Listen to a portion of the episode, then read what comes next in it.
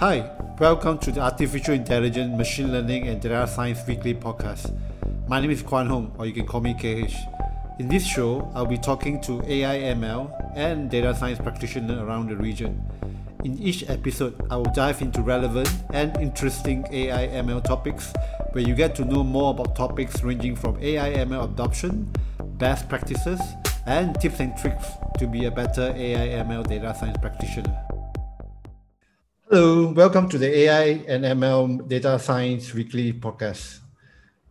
In today's episode, I'm super excited to have Adrian Spire, who's currently working as a lead data scientist with British American Tobacco or BAT Malaysia, as a guest for the show. Hi, Adrian. Welcome to the podcast. Thank you for being here. Hi, KH. Thanks for having me. It's a pleasure. Okay, so I know that you're working with BAT Malaysia, but you are not Malaysian. Can you tell us uh, how did you end up in Malaysia and how did you get started your career as a data scientist with BAT? That's right. Um, yeah, funny story actually. Um, I'm not exactly uh, uh, a data scientist profile, I would say. Um, I've been uh, born in uh, Romania, so I'm actually from Romania, um, but I lived my whole life in, in Germany. And um, there actually I, I, began i was a professional football player. So uh, I, I, was actually not at all uh, you know planning to become a data scientist. Um, and uh, yeah so the my my way was actually quite long. I, I moved to romania. I studied uh, management engineering um, and then i and i began uh, working in management consultancy actually. Uh, and, and only very very late actually in my 20s i you know, made the move to IT. Well, worked for for IBM and, and for Microsoft, and uh, yeah, IT actually has been my my my love ever since. And slowly, slowly, I mean, building up all of these uh, um, skills and capabilities, the the move to to data science was was a natural one. Um, I I joined BAT from from IBM um, a few years back, and uh, at one point, there was a discussion that BAT wants to uh, uh, open up a data science shop. And by at that time, I was uh, an analytics manager. I was developing BI dashboards and, and was uh, kind of an agile coach in the company. So yeah, that, at, that time, I I heard that that they're opening up a data science shop, and the, it was only in Malaysia, and I was in Bucharest. So yeah, I, I, definitely wanted to join, and and that was that. I, I just moved to to Malaysia, actually having no idea about Malaysia at all, uh, and that was two years ago. So I've been enjoying it, obviously. Wow, interesting. Yeah. from a from from a professional footballer to be you know in in in a European in Europe yeah. countries and then then coming to an unknown countries and start a job as a data scientist. Interesting journey indeed. That's right. Yeah. Okay, so can you share some of what are the common uh, things that you do every day as a data scientist in BAT? Yes, yes. Um, I'm actually a, a, data science manager. I uh, manage a team of 10, 10 people. Um, data scientists, BI developer, um, data science engineers, um, data engineers. There's also Scrum Master. So um, there's a lot to do. Uh, we have projects that are purely BI based, where you build some reports, you you, you uh, create dashboards, uh, build KPIs, uh, you know, automate uh, flows of data that, that are already in place. Um, and um, then there are more advanced analytics projects, uh, data science projects, where you have to create models um, um where you you build uh, um, front end interfaces, uh, web pages that, that use these models. You deploy the models. You you know you do MLOps. You keep you keep track of these models. So if if I would say our, our work divides in, into three, you you have the data engineering part where you take care of the data inflow and you know have it automated, have it clean. Um, then you have the BI part where we create dashboards, you know, uh, pretty much descriptive analytics that informs the later stages. And then we have the data science part, uh, the more advanced, let's say, everything is data science, but we have the more analytics uh, modeling approach uh, that are done by our so-called data scientists.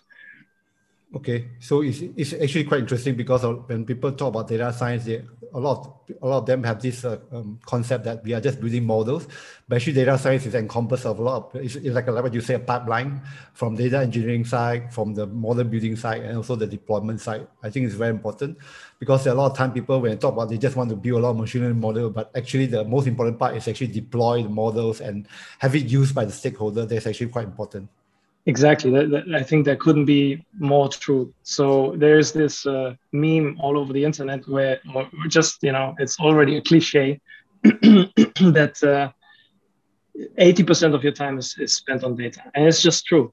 it's, it's, it's just, uh, it's true. If it's 80%, I don't know. Maybe it's less than that, but uh, it's definitely true that you need to get your, your data uh, right first and and then that's that's taking up so much time actually. And and then uh, on the bi part as well i mean if you don't actually explore your data if you don't have a avenue where you can inspect uh, your data um, and e- even for the models i mean if you if you have bad models if you want to go back and I- investigate why they are bad right you want to look uh, and, and uh, root cause it. And there these reports are of invaluable help. Okay, so can you share maybe one or two projects that is quite interesting that uh, that you are doing now that uh, we would we would like to you know find out more about it? Sure, sure. Yeah, so um, we currently um, work on uh, pricing optimization. I think that's a very vast project. Um, we we are currently in the second year actually of working on it, and we are, we find out new things uh, every day. Um, so let me, and I don't know, talk a bit about that and explain what it is. Um, pricing optimization has two parts. One is the demand model or the, yeah, modeling the demand. And the second part is actually the actual optimization. Um, so taking a step back, when we say pricing optimization, we talk about what is the best price that or what is the price that maximizes our profit or our revenue or whatever. But but that's what it is. So we are interested in first building a demand model. And that demand model what it does is um, it just tells us what happens if we change the price. What happens if we increase the price? Will our sales go up or down? What what happens if we decrease the price? Will our sales go up and down? And obviously you need a model for that there are a lot of features that go into. Um, most of it is uh, business informed. Uh, you would have you would have a business understanding of what triggers, right? So it's not only the price itself, but it can be many other things, many other factors.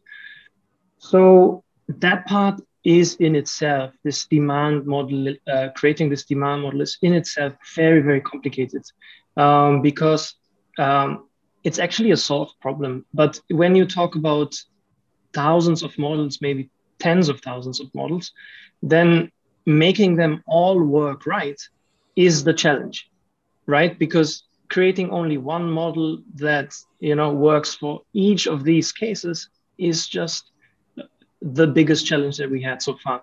So what what the, the complexity here is that you want maybe different features for different models maybe you want a different dependent variable for these different models. So building that pipeline um, that just chooses the right features, the right dependent variables for all of these different combinations is actually the, the, the highest complexity there is uh, in this problem.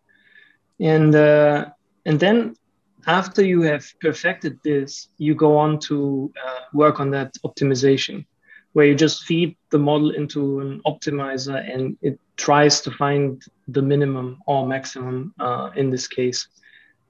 So yeah, it's uh, it's been a challenging journey and a very interesting one, um, especially on the standardization of this thing. Because as I said, the main challenge challenge is, is trying to find the right uh, set of features and the right dependent variable for each uh, model in part and then combining everything and then automating everything that that that that was a, a huge challenge.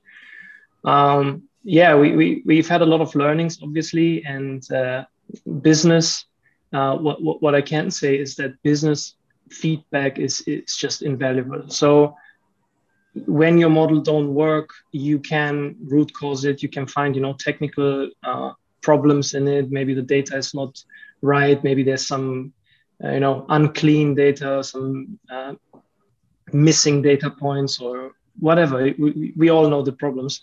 But sometimes it's just a business that comes with the right idea and says hey look if we build that feature that will have a very predictive power you know and and we use that one and we see uh, you know sudden increase in in accuracy and uh, yep. yeah like that yeah, so it's interesting. There, there, there is a. I mean, since you are saying that we are building, you are building so many models.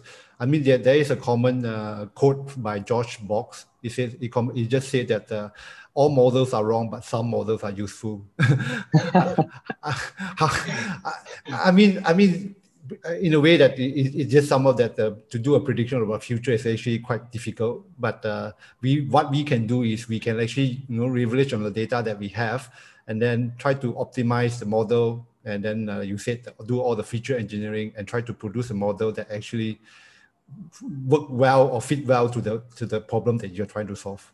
That, that's so true and i think uh, uh, one one more thing one big, huge challenge was to how do you explain to the business that this old cliche of uh, you know um, correlation is not causation how do you explain it to them in a way that they understand right? Because they they look at the models they just do a change. Since we're doing it's a regression problem um, they just do a change in in some of the features and some of the input and they see uh, an output and they are you know making that connection and say oh yeah all right so that's causing that which which is obviously is not not exactly true uh, but that's been a challenge as well.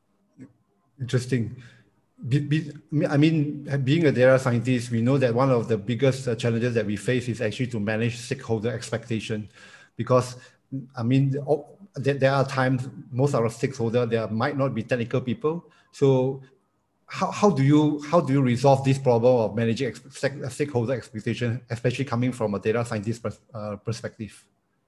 Yeah, that's that's a very good point. That's a very good question. So yeah, especially when you talk about sales, where you know some of the uncertainty around it can be a few percent, and and when you talk about maybe millions, a few percent can be quite a lot of money. And so for for a business stakeholder, it's it's very important uh, that it's accurate and uh, they might uh, come to the con- very quick conclusion that the, the models are useless if they see like five to six percent, you know, uh, average error or something, which is actually a good model, right? But um, they have to, um, yeah, we have to set expectations right from the beginning. That's that's the only thing, and uh, uh, that we can do. And I think one important part is also, you know, analytics maturity and analytics education. And I think as data scientists, we have a kind of an I don't know, not necessarily obligation, but uh, it's on our shoulders a bit to to explain to our business stakeholders how things work in a very easy way. Um, tell them what is actually possible and what not, because they all, everything that they see is uh, artificial intelligence, and they see a RoboCop or you know something like that. So Iron Man, yeah, Iron Man, and and and talking computers and all that. So yeah, Hollywood has uh, play to our uh, disfavor. But um, yeah, it's, it's, it's up to us to tell them, look, uh, the models that we will build, they, they are likely to contain some uncertainty. Um, how do you want to use it? Right from the beginning, how will you use this model output? Um, and, uh, and then try to build around that. Because otherwise, if you you do something that you think is, is, is good and at the end you know you, you hand it over and with a you know dog eyes is it any good? And then they say no and then that's that's all for goes for a toss. So i think the, the the most important thing with that is just set the expectations right from the beginning.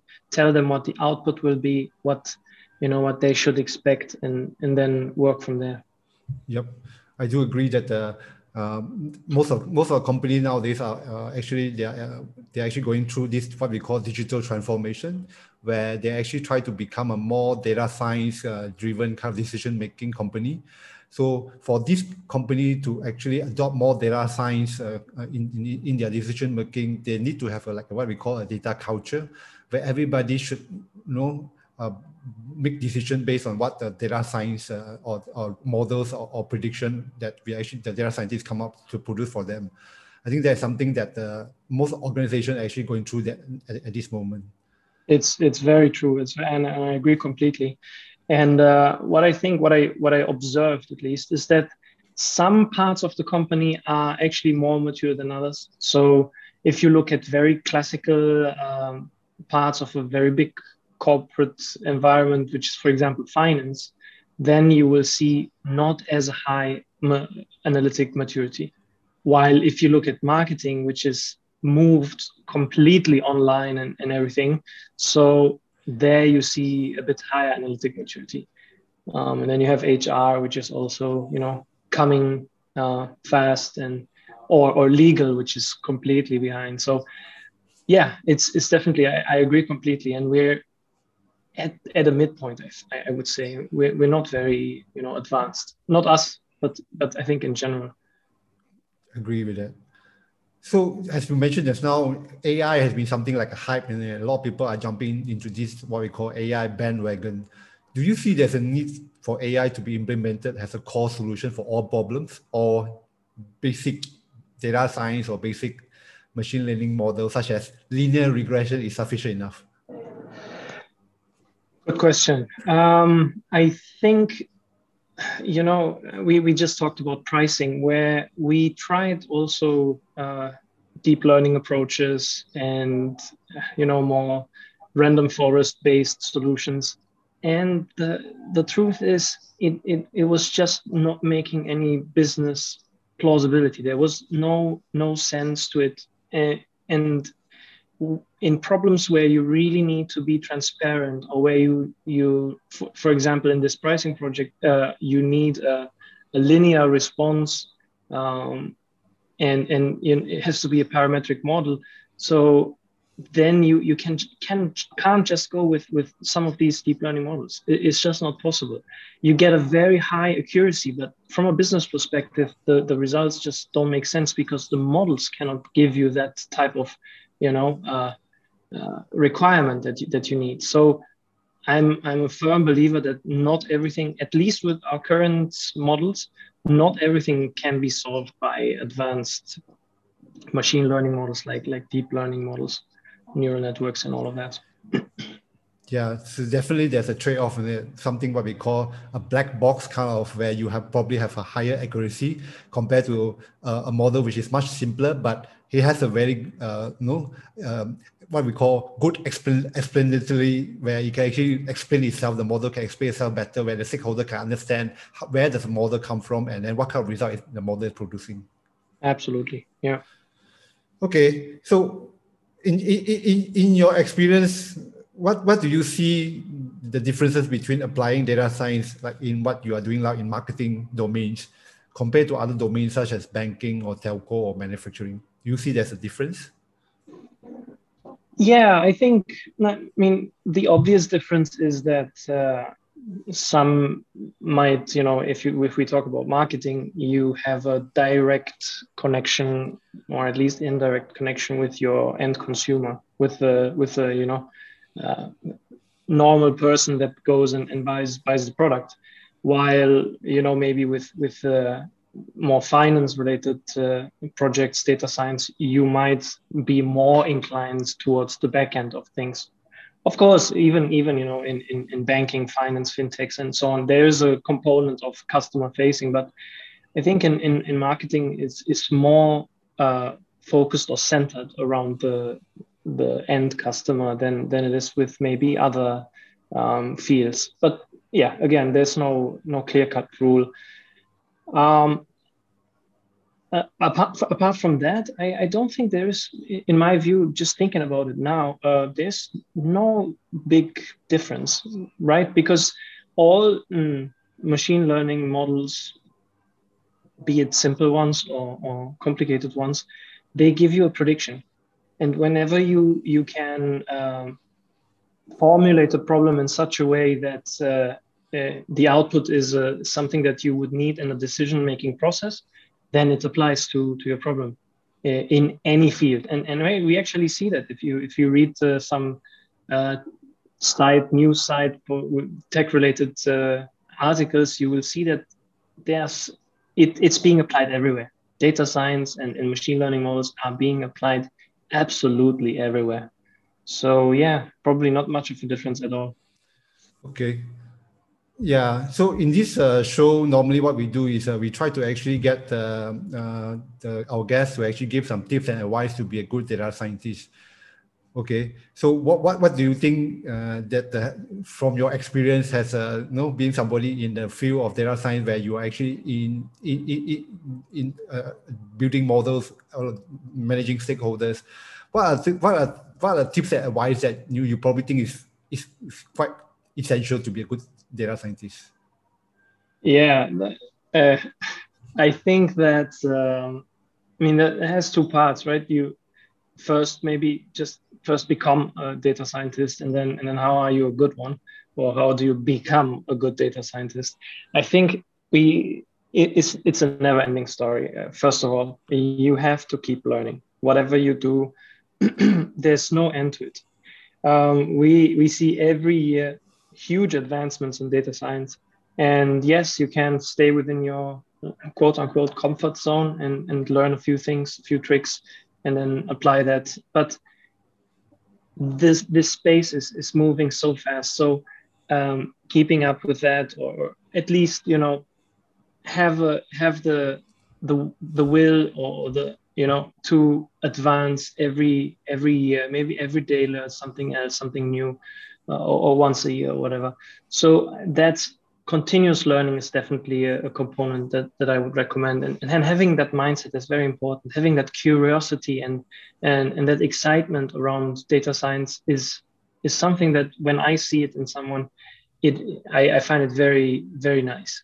Um, then what I think is you're, uh, you, you're worth your weight in gold if you can write structured code when I see a, a data scientist who writes good code, quality code, this this I, I, I wouldn't never let him go. I mean, I, I, will do everything in my power not to let him go. This is such a rare thing, actually. I've I've, I've only seen it a few times because your your um, your everyday data scientist is not coming from a you know classical programming background, but is expected to write you know a lot of code um, so, you know, commenting your code, maintaining a, a, good repository with naming things the right way. It's it sounds like uh, not so much, but it's oh man, if if if I could choose one thing, it would be that.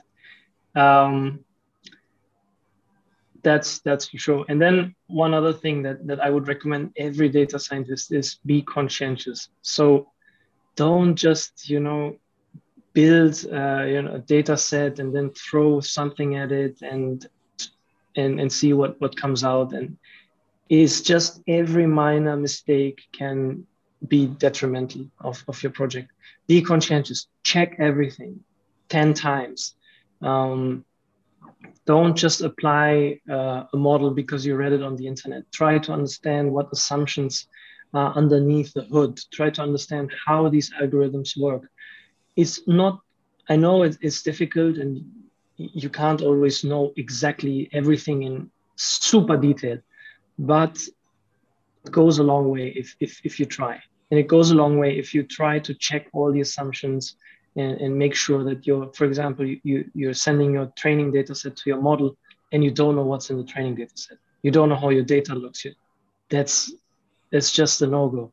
So conscientiousness is something that I, I value very, very highly in a data scientist. And there are many others. Uh, I, I think I agree with you. Uh, I, I, there is a there's a few traits uh, to be a good data scientist. I think that like like like what you said, uh, continuous learning. That means always curious, always open mind, or have open mind to acquire new knowledge. That's something very very important to be a good data scientist. I think the second thing, like you said, uh, to be a good programmer, you must able to code, you know, in a logical manner. So having a logical thinking is also very, very important. Uh, and uh, so since you you you you are you you yourself has a uh, has a quite a lot of expectation, who do you look up to, or who do you who who inspire you to be a good data scientist? Do you have any uh, any idol that you look up to? hmm. Actually, I don't have one person in particular, but I really, I mean, I started data scientist coming from a hmm, slightly different field, I would say. And um, I had a period where I really soaked up everything. I listened to so many podcasts. I read so many books. I, you know, subscribed to every hashtag on Twitter that that was related to data science. I just everything around me was data science, and there are so many people in this field. Or you can find them on LinkedIn. You can you can read their books. You can, you know, uh, watch their YouTube channels. It's and that I, I think is uh, I have a, a, huge respect for these uh, persons because they helped me learn and they helped me grow as a data scientist and um, yeah I look up to them there are so many people in the field you know the at, at Tesla uh, head of, of data science at Tesla head of data science at Google whatever. These people are or, or, even at Facebook there's this French guy. Yann um, yeah yeah. So these these people are just inspiring and, and i always enjoy reading their tweets or you know reading articles when when, when a blog comes out. Definitely. Interesting. Okay you know that you know there is a the Venn diagram. I don't know whether you've seen before. It's actually the Venn diagram by Drew Conway, where actually yeah. the, the there's actually a three main pillar of knowledge for to be a good data scientist. One is programming skill, then we have statistics and maths knowledge, and then the third one, which is uh, domain knowledge. Mm. So I think this Venn diagram was created like 10 years ago. So do you think now, after 10 years, do you think it's sufficient or do you think there's other skill set necessary to be a good data scientist that is not mentioned in this three Venn diagram? Yeah, I, I, I know the Venn diagram. yeah, we, every data scientist knows it. Um, I've heard I've heard a good thing someone say, and, and I agree with that. I think as being a data scientist, having all three fully developed is something, I don't know, very rare. It's something very rare to have someone who uh, who has all all the three things. But a data science team should have all three things covered. So a team um, having you know people who can you know code very well or having a, a, a, a team member who knows the business super super well and then you know have someone who has a phd in statistics that will go a long way because if you work together that will go a long way having one person having all three fine you have a unicorn uh, he can he can do a lot of things try to keep him never let him go um, but uh, nowadays i don't know if uh, if we if if there's there should be another uh, another field uh, that should be added to this Venn diagram. I think it's it still holds true. How, about the, the now when we're talking about managing stakeholder communication skill? I think there is something essential also here, which is not inside this Venn diagram. That's true. Yeah, That's, yeah, you're, so right. Um, yeah, yeah, it's it's it's crucial to be able to communicate. I think this uh, what you're just saying is is a is a circle that has to be added to everything in the world, to every job, to everything. Communication is key, and if you can communicate your thoughts very well, then uh, and and you know set expectations, that, that's that's so important. So yeah, soft skills definitely needs to yeah. be there. I agree. Okay. Okay, I think we are coming to the last question for the day. So, as a data scientist for yourself, as yourself, um, what do you think is one thing that most people have mis- uh, biggest misconception about your job?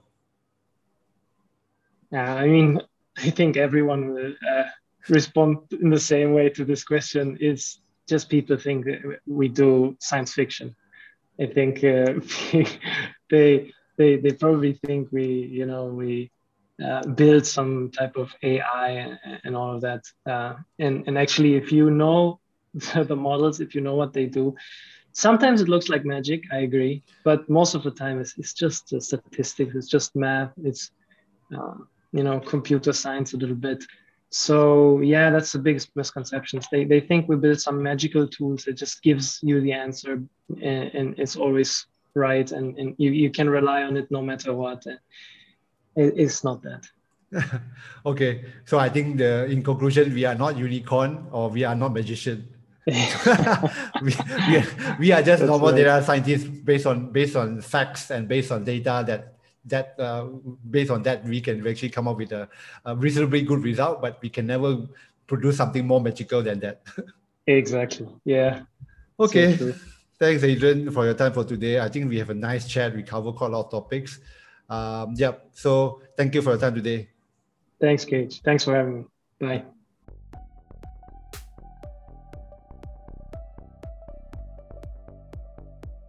Thanks for listening. If you enjoyed this episode and you would like to help support the podcast, please share it with others, post about it on social media, or leave a rating and review. Follow this podcast on Apple Podcasts, Google Podcasts, or Spotify Podcasts. If you have any comments or recommendations, I'll be glad to receive your voice messages. Send me your voice messages via the link in the show notes. To catch all latest episodes, you can follow this show on our website www.aimldatatalks.com or our social media such as Instagram or Twitter with the handler at AIMLDataTalks. Thanks again. I will see you next time.